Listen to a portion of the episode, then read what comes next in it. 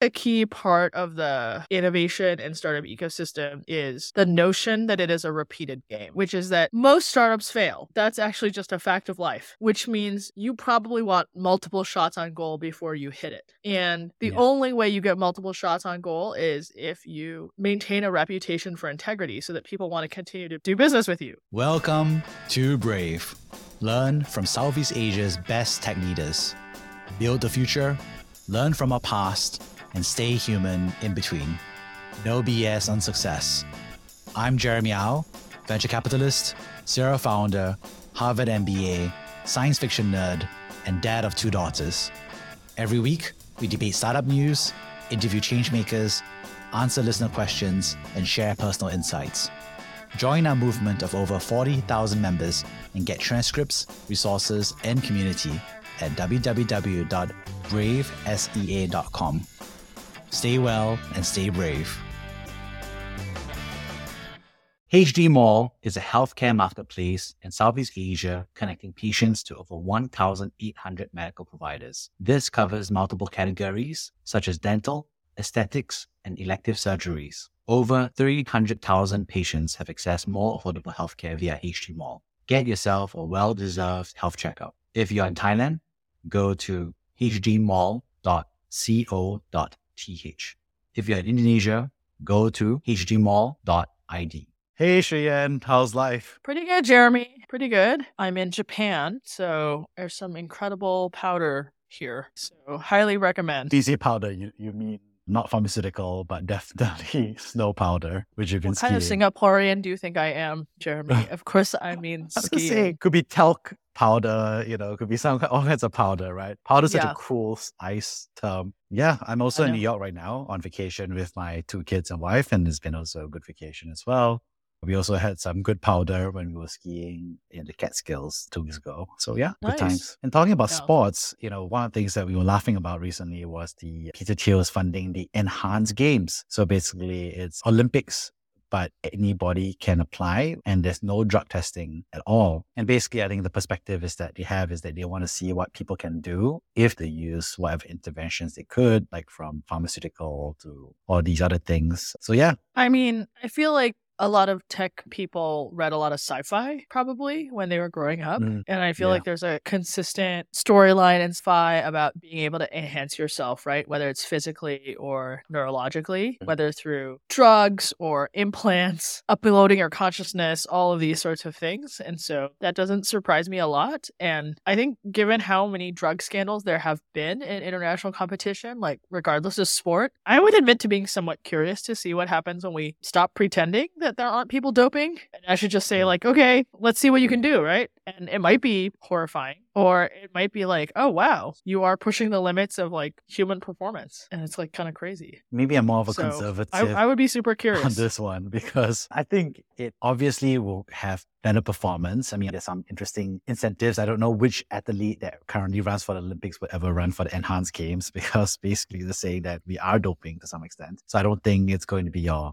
classic Olympic. And there's a huge number of like company and corporate and country sponsorship through the various leagues to get there. So I can't imagine any name brand athletes really doing it. But yeah, I think it might open up a new, like I said, tier of athletes who want to try. And why not? Not many people want to try it, so they'll try it. And I think people tune in to see what's going on. I'm pretty sure the headlines will go crazy as they already have about this. Maybe I'm worried about Well, I mean, long-term consequences. Think yeah. about the technology enhancement, but think about the technology enhancements people already have, right? The shoes that provide the springiness to the runners, right? The, what is it, jammer swimsuits that make swimmers more streamlined or whatever it is. Sport didn't die when we added those things, right? So, yeah, I don't know. I, I'm a little bit more laissez faire, right? Like, you have free will. You have agency. You want to choose to compete in this? Go for it. You know, your decision to do that does not impact my life, and maybe I'll learn something. obviously, you know, I can't disagree from an individual's perspective to do it, you know, that the concept of putting this arena does rub me the wrong way, I guess. And just being an old school person, rubbing people the wrong way. What's been interesting thing has been a bunch of people who have been pretty unhappy. And some people have been amused by the recent release of Tech in Asia, right? Uh, they recently released Glasswall,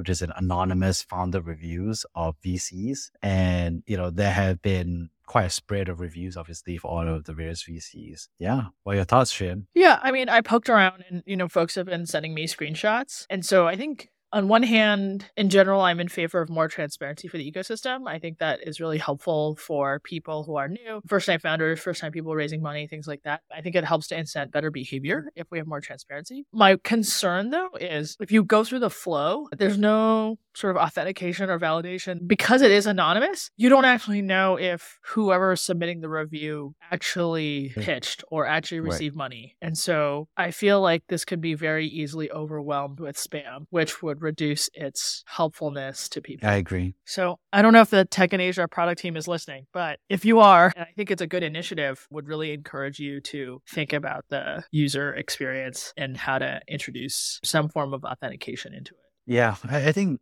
that requires obviously a level of curation. And the truth is, I did think about launching this because similar models have been launched in the past. Y Combinator does have founder reviews of VCs, which are quite useful. And obviously, it's relatively authenticated, right? Because to some extent, there's a trust community um, and everyone's authenticated to be a founder. I think there's a lot of value from it. For myself, I was just like thinking about all the things I could be doing. And I was like, ah, I think it's going to be very interesting as a as a hook for folks to understand. And to be honest, it's something that I have gotten to know because, you know, I'm a VC who has gotten to know all of the other VCs. I'm a VC that's also heard, you know, complaints from founders about other VCs. And I've been a founder before, right? You know, it took me like one, two, three years to really form a, I think, relatively, I would say, balanced view of all the players in the ecosystem. And so reading this directory has been relatively interesting and fun because I think as of now, I think it's roughly directionally correct. But like I said, I think it's only a matter of time before the spam comes in. I think we have two types. One is it would be of detractors of VCs who may not necessarily have founded, so they're not authentic. So they're just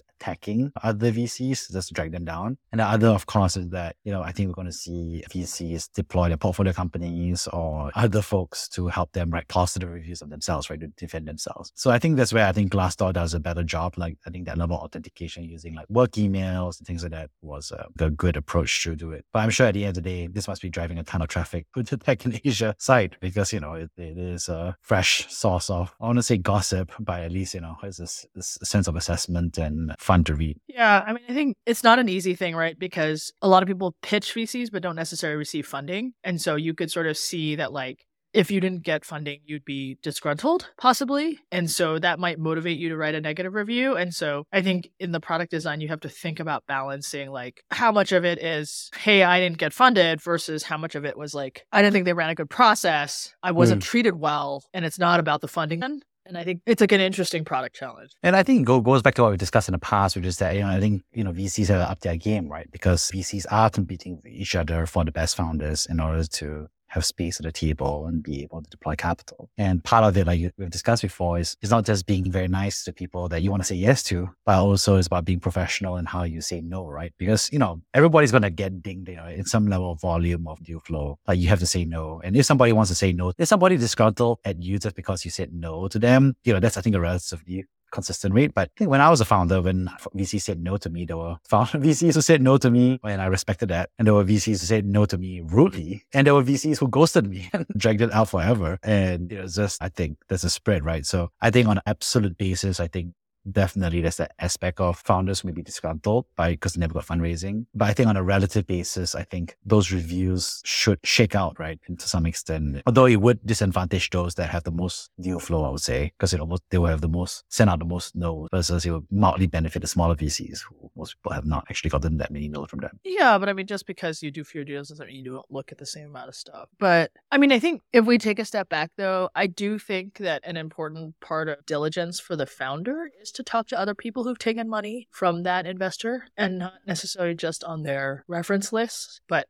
you can look at what their portfolio companies are. You can find someone on LinkedIn, things like that, and just be like, hey, I have a term sheet. I'm considering taking money from so and so. I noticed that they invested in you. Like, how's your experience been with them? Because it is a relationship you're going to have for many years. And so I, I do think it's worth that level of diligence when you're constructing your route. I hope that the Tech in Asia tool is part of that diligence, but I, I am concerned that in its current incarnation, it may become overwhelmed by bots. Yeah, I agree with you. And I think the interesting part is that some markets, especially in Southeast Asia, are more opaque and some markets are more transparent, right? So I think for folks, especially in Singapore, is relatively dense. I think there's a sense that Singaporean founders, especially those who are second time or serial founders, tend to be more plugged in and in the know of the various regional VCs, for example. Whereas if you are a first time founder or you're from a part that doesn't have a very strong startup ecosystem, then you're very much just working off, you know, the online stuff, which is often a mix of like blogs and, you know, podcasts and articles, but unnecessarily doesn't, you know, cut to the chase of like exactly like you said, like, are they a good, you know, partner, right? Are they a good board member? I think this levels the playing field, but I think there's several iterations, like you said, of product have good fit. I think it's a good first step. I think it's a good first Yeah. step. I guess one thing that is interesting is that historically, startup media has always had tension in their relationship with VCs, right? I mean, obviously, there's a PR aspect where VCs want to be mentioned favorably, obviously, so that uh, for the context of consumption of their news articles by founders, as well as by LPs, as well as other stakeholders and talent platforms, these news platforms have to get news, right? And they get referrals for leads, they get quotes from VCs, but also they find that, you know, if they do investigative journalism, etc., this also gives them the eyeballs and clicks and the memberships as well. So this does feel like, in general, I think a review site of founders reviewing investors is generally founder friendly, right? So I think this leans towards the founders. And the truth is, I think there's a lot more founders and people who want to be founders who are interested in how VCs operate. I think it'll be interesting to see how Tech in Asia navigates that relationship. That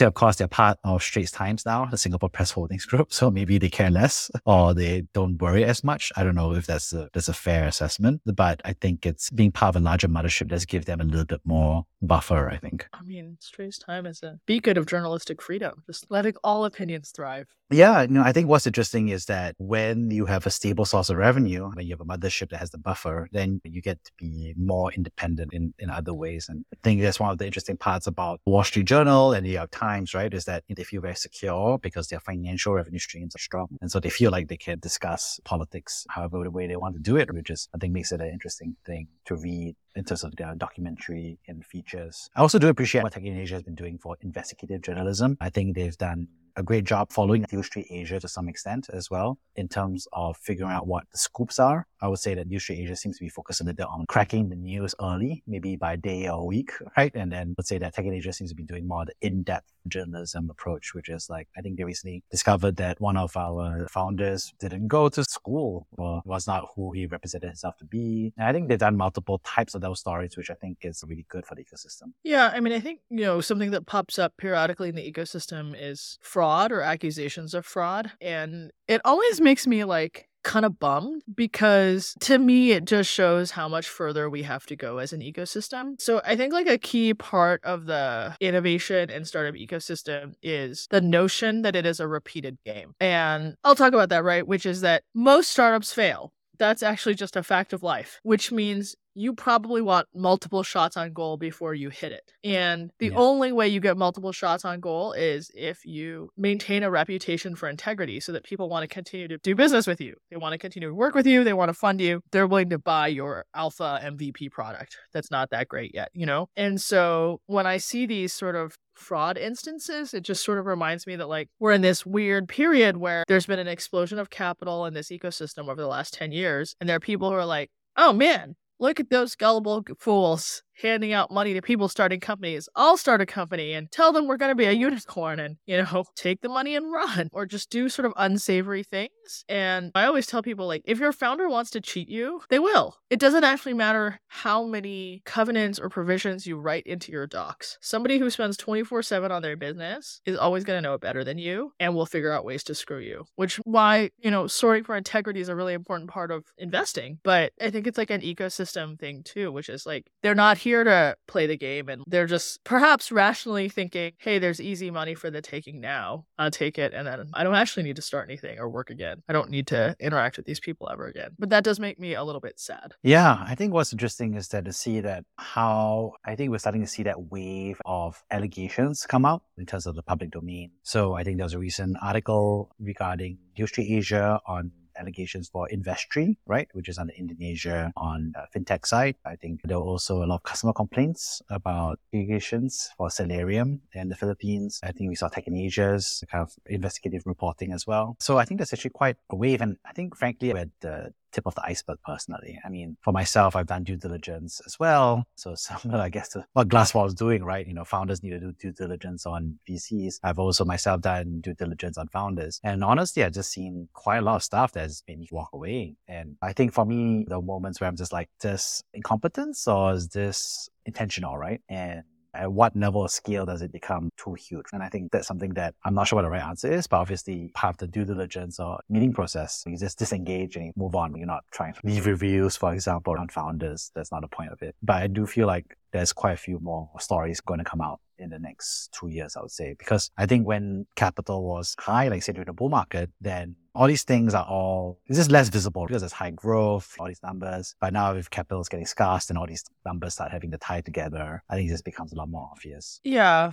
I mean, I think it goes back to did you start a company to raise money or did you start a company to make money? And maybe in your mind, raising money and making money were the same thing. But if you started a company to make money, it's like nutrition and weight loss. I got a nutritionist a couple years back and my friends are like, "Oh, you document everything you eat. and You send it to your nutritionist." I was like, "Yeah." And then they're like, "But what if you eat something that's not good for you, right? Do you still send the photo?" And it's mm-hmm. like, "Yeah, because who am I cheating but myself, right? Like, you know, even the nutritionist I hired is like to help me be healthier. And if I don't send yeah. the curry puff photo or whatever, like at the end of the day, you know, I ate the curry puff, right? So I feel like yeah. the same thing about like fake numbers is okay, maybe you like get away with it for some short period of time, but if at the end of the day, like your business is not sound, you're screwing yourself. And maybe that was your plan all along, which is just to leave somebody else holding the bag. But that is so, I don't know, deeply cynical and not fun that I really just hope that we can orient the ecosystem towards more positive ways of business building. Yeah, I, I think I'm a little bit more empathetic on this one, which is I don't think most of the founders start out saying, my goal is to raise money and, and, and defraud investors, employees, and customers. I think my belief structure here is, like you said, the ecosystem is relatively young. So a lot of founders are obviously, they go out and let's be real. If you, your company dies at, you know, you raise $200,000 and a company dies after that, there's no fraud. There's no nothing it goes, right? I think the tricky part that you're implying a little bit is that you know, when they raise $5 million, $10 million, $20 million, $100 million of capital, there's a lot of it. And then like you said, a lot of the fiscal restraint goes away, sure, on the company spending side, but the physical restraint on the controls and all these things kick in. And I think when things start to go wrong, I think people start to panic because they don't know how to wind things down gracefully. They don't know how to go through this stuff. And I think that's when the fraud triangle starts to happen, right? The pressure slash opportunity arises, right? The incentives are there because you want to save the company or save yourself. And then you take the moment and seize it. So it's not good. But I think there have been multiple times now I've heard stories of like founders transferring capital from company bank accounts to personal bank accounts or wallets. And I just had to say that's not acceptable in any scenario, right? I mean, if you're an executive officer on fiduciary duty, I don't see any reason why you would move money from a corporate account to a personal account. So it's always mind blowing just to hear multiple accounts now over the past one year now of it happening in multiple geographies. It's kind of mind boggling. Yeah. I mean, I think on the wind down topic, I think the scenario is like you raised a bunch of money and the business isn't like the business metrics are not catching up to the valuation that you last raised at. And maybe you haven't spent all the money. And so you're trying to be like, hey, can I pivot this thing into something that is worth that last round value or yeah. not? And sometimes the answer is you can't. And sometimes yeah. the answer, the right thing to do is to actually return capital. But I think that is a rarely exercised muscle. And there aren't that many examples of people who have done it in the ecosystem. So they don't have that example. Like you don't have anyone to be like, oh, this person did it gracefully. And I can call them and be like, how'd you decide to do this? And so it becomes like random spending as you try to find a pivot. Or if the investors force it and say, like, hey, it looks like a couple quarters have gone by and you haven't really made progress, I think the right thing to do is return the money. Then there's this sort of reckoning where you're like, wait, I spent whatever, four years of my life on this and like I don't have anything to show for it. And then I have to return the money and shut the company down and almost admit that it failed. I think that's also a really hard emotional thing to do. And mm. I think there also have been instances of founders holding the investors hostage a little and saying, I will only agree to do this if you pay me out. Yeah. And while you can sort of see the rational argument, it often leaves a bad taste in people's mouths. And if you think this is a repeated game and you are going to go start another company and raise money again, you know, I think my advice would just be to like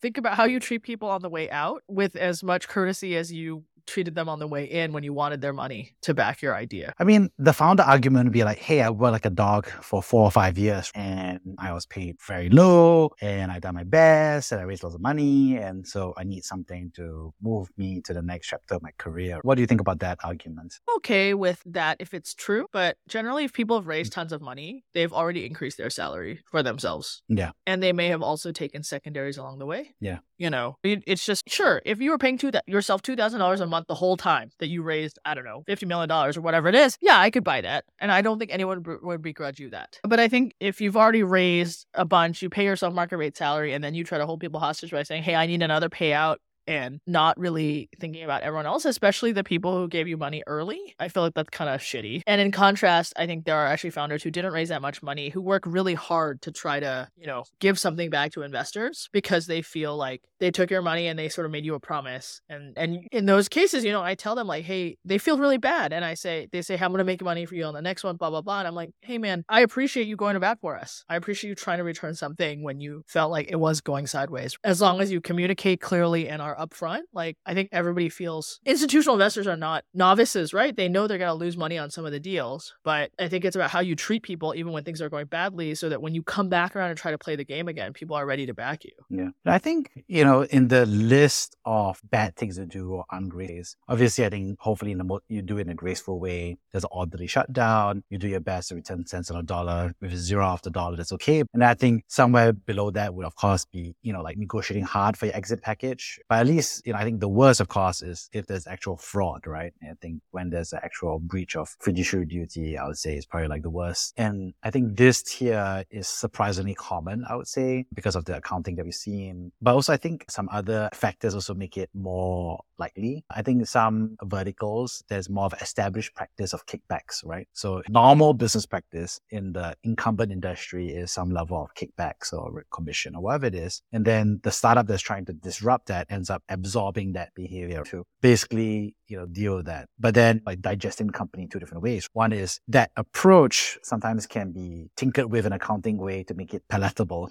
I guess, or cloak from understanding investors. I think is one way. But I think the other way gets killed is because of that culture ends up embedding themselves into maybe the, the you know lower ranks of the workforce or even at the co-founder level. So I think those are the kind of like the paths that I've seen where the startup that's trying to be, you know, disruption of an incumbent industry ends up getting swallowed in the practices of the industry. Something not unique. I've heard that this happens in other emerging markets as well because of the practices there. But I think that's something that's, I would say it's a factor that I think I've come to learn over the past few years. Yeah, but I think, you know, you look at job descriptions to find out what people care about because they're actually hiring against it. And, there was a JD for a fraud officer at Vertex, right? With sort of like a forensic accounting background required or desired. And so, you know, you think you made the comment to me, I feel like every fund is going to have one. I mean, I think that is part of the job of investors to be able to diligence those things effectively. But I think I'm hoping that there is a positive force as well on what we expect people to do and behave. And I don't know. I mean, I think people will be like, oh, Silicon Valley is full of fraud. And I don't actually think that's true. I think there are very high profile cases that have had movies made of them. But the vast majority of people are in a pretty tightly knit ecosystem and want to play the game. They want to keep having a shot on goal. Right. And it's a small enough place that people can call up your old employer and be like, what was this person like? Or your old investor. And so I think it's actually harder to get away with some of this stuff. But I think what's interesting is that the fraud manager is going to do two actions, right? One is that they have to prevent fraud. And I think it shows that job description. In the screening process, being able to support the investment in reviewing the common tricks that may happen, right? Ranging from accounting, the financial flows, the conflicts of interest, the related party transaction. And I think the other part that was interesting about JD was also working with the portfolio companies to make sure they don't go such, right? I think that's the governance piece. I think there's, I think there's a trust dynamic that if you are a lead investor, that as you kind of move from pre-seed to C, the series A, the series B, series C, I think every kind of investor looking at the earlier investor and trusting that they have done the legwork, the governance to make sure that, you know, nobody kind of like fell off the train tracks, not just economically, but also also in terms of the fiduciary duty, right? And I think that level of trust, I think, has started to get a bit broken, I would say, in Southeast Asia because we, all these nonsense stuff is happening, right? And so I think everybody, like I said, every fund is going to have to staff up one person just to be like, hey, you know, like we have to trust, eh, but also verify that the governance in the preceding stage has done not just sufficiently, but in a way that also accounts for all the various scenarios that we've talked about. I think that's right. And it's funny, right? When people are like, well, what do investors want to see? And it's like, well, imagine if you were an investor and everyone kept asking you for money. What would you want to see? You know, I, I feel like sometimes people get twisted around in circles and a lot of it is actually very straightforward and practical, right? Yeah. I think it's spot on the phrase they say, right? It's like, I think a lot of founders say, what do you want to see? And investors are happy to answer that. But then the founder, you know, has a choice, which is that they can either build it to give you what you want to see, or they can fake it. Right? And that lie, whatever it is, that gap can make it a large thing, right? And one of the interesting things in a parallel field I was reading was that academic fraud is something that happens. And what's interesting is that professors have an incentive to publish papers, but also publish papers that are material. And so there's a strong incentive to fudge numbers and so, so forth so that the findings are more tremendous. But the corollary of that is that if fudging your papers makes it more likely for you to get promoted, then if the system has been around for 10, 20, 30 years, then it turns out that the people who are at the top of the best universities and the best faculties members, and some air quotes here, are more likely as a percentage of the population on average to have actually have had engaged in this fraud, right? And so I think there's this interesting dynamic where having to clean up this mess now because, you know, a lot of our top founders, I would say startups in terms of heat, press coverage and so forth, you know, they're more exposed to the bear market. But also I think if they're bad apples, then they're overrepresented and definitely much more visible than they would be at an earlier stage in terms of their uh, capital stage. Well, it'll clean out within two years, right? Because, you know, the average runway for a startup is two years. And if you drag it out, probably add up another one or two years of runway and clean up negotiation. So I think the next generation of startups born out of the bear market should not only know the consequences from an economic, rational, and iterated basis, but also I think they have the stories to know like, hey, don't be like this person. And I think stories are much more important, I would say, than because I think logically everybody kind of knows that this is not the best way or the right way to do it, but people need stories, I think. Wait a second. So you're saying that people don't have a strong enough moral compass. And so if they see more stories of punishment, then they'll behave better? First of all, there's the deterrent effect, which is that if you have a society that punishes wrongs, then guess what? People will embed that to their calculation from a rational basis, right? Whereas if you're in a society where, and we talked about this, which is earlier in this episode, which is if we don't have transparency, in other words, we have opacity, and we don't punish bad behavior, then people just do it, right? If they don't, not that they want to do it, but if they end up doing it, they're not going to get penalized, right? Yeah. So I think that's the tricky part of the ecosystem. That's all. All right. On that note, peace out and see you next time. Thank you for listening to Brave. If you enjoyed this episode, please share the podcast with your friends and colleagues. We would also appreciate you leaving a rating or review. Head over to www.bravesea.com for member content, resources, and community. Stay well and stay brave.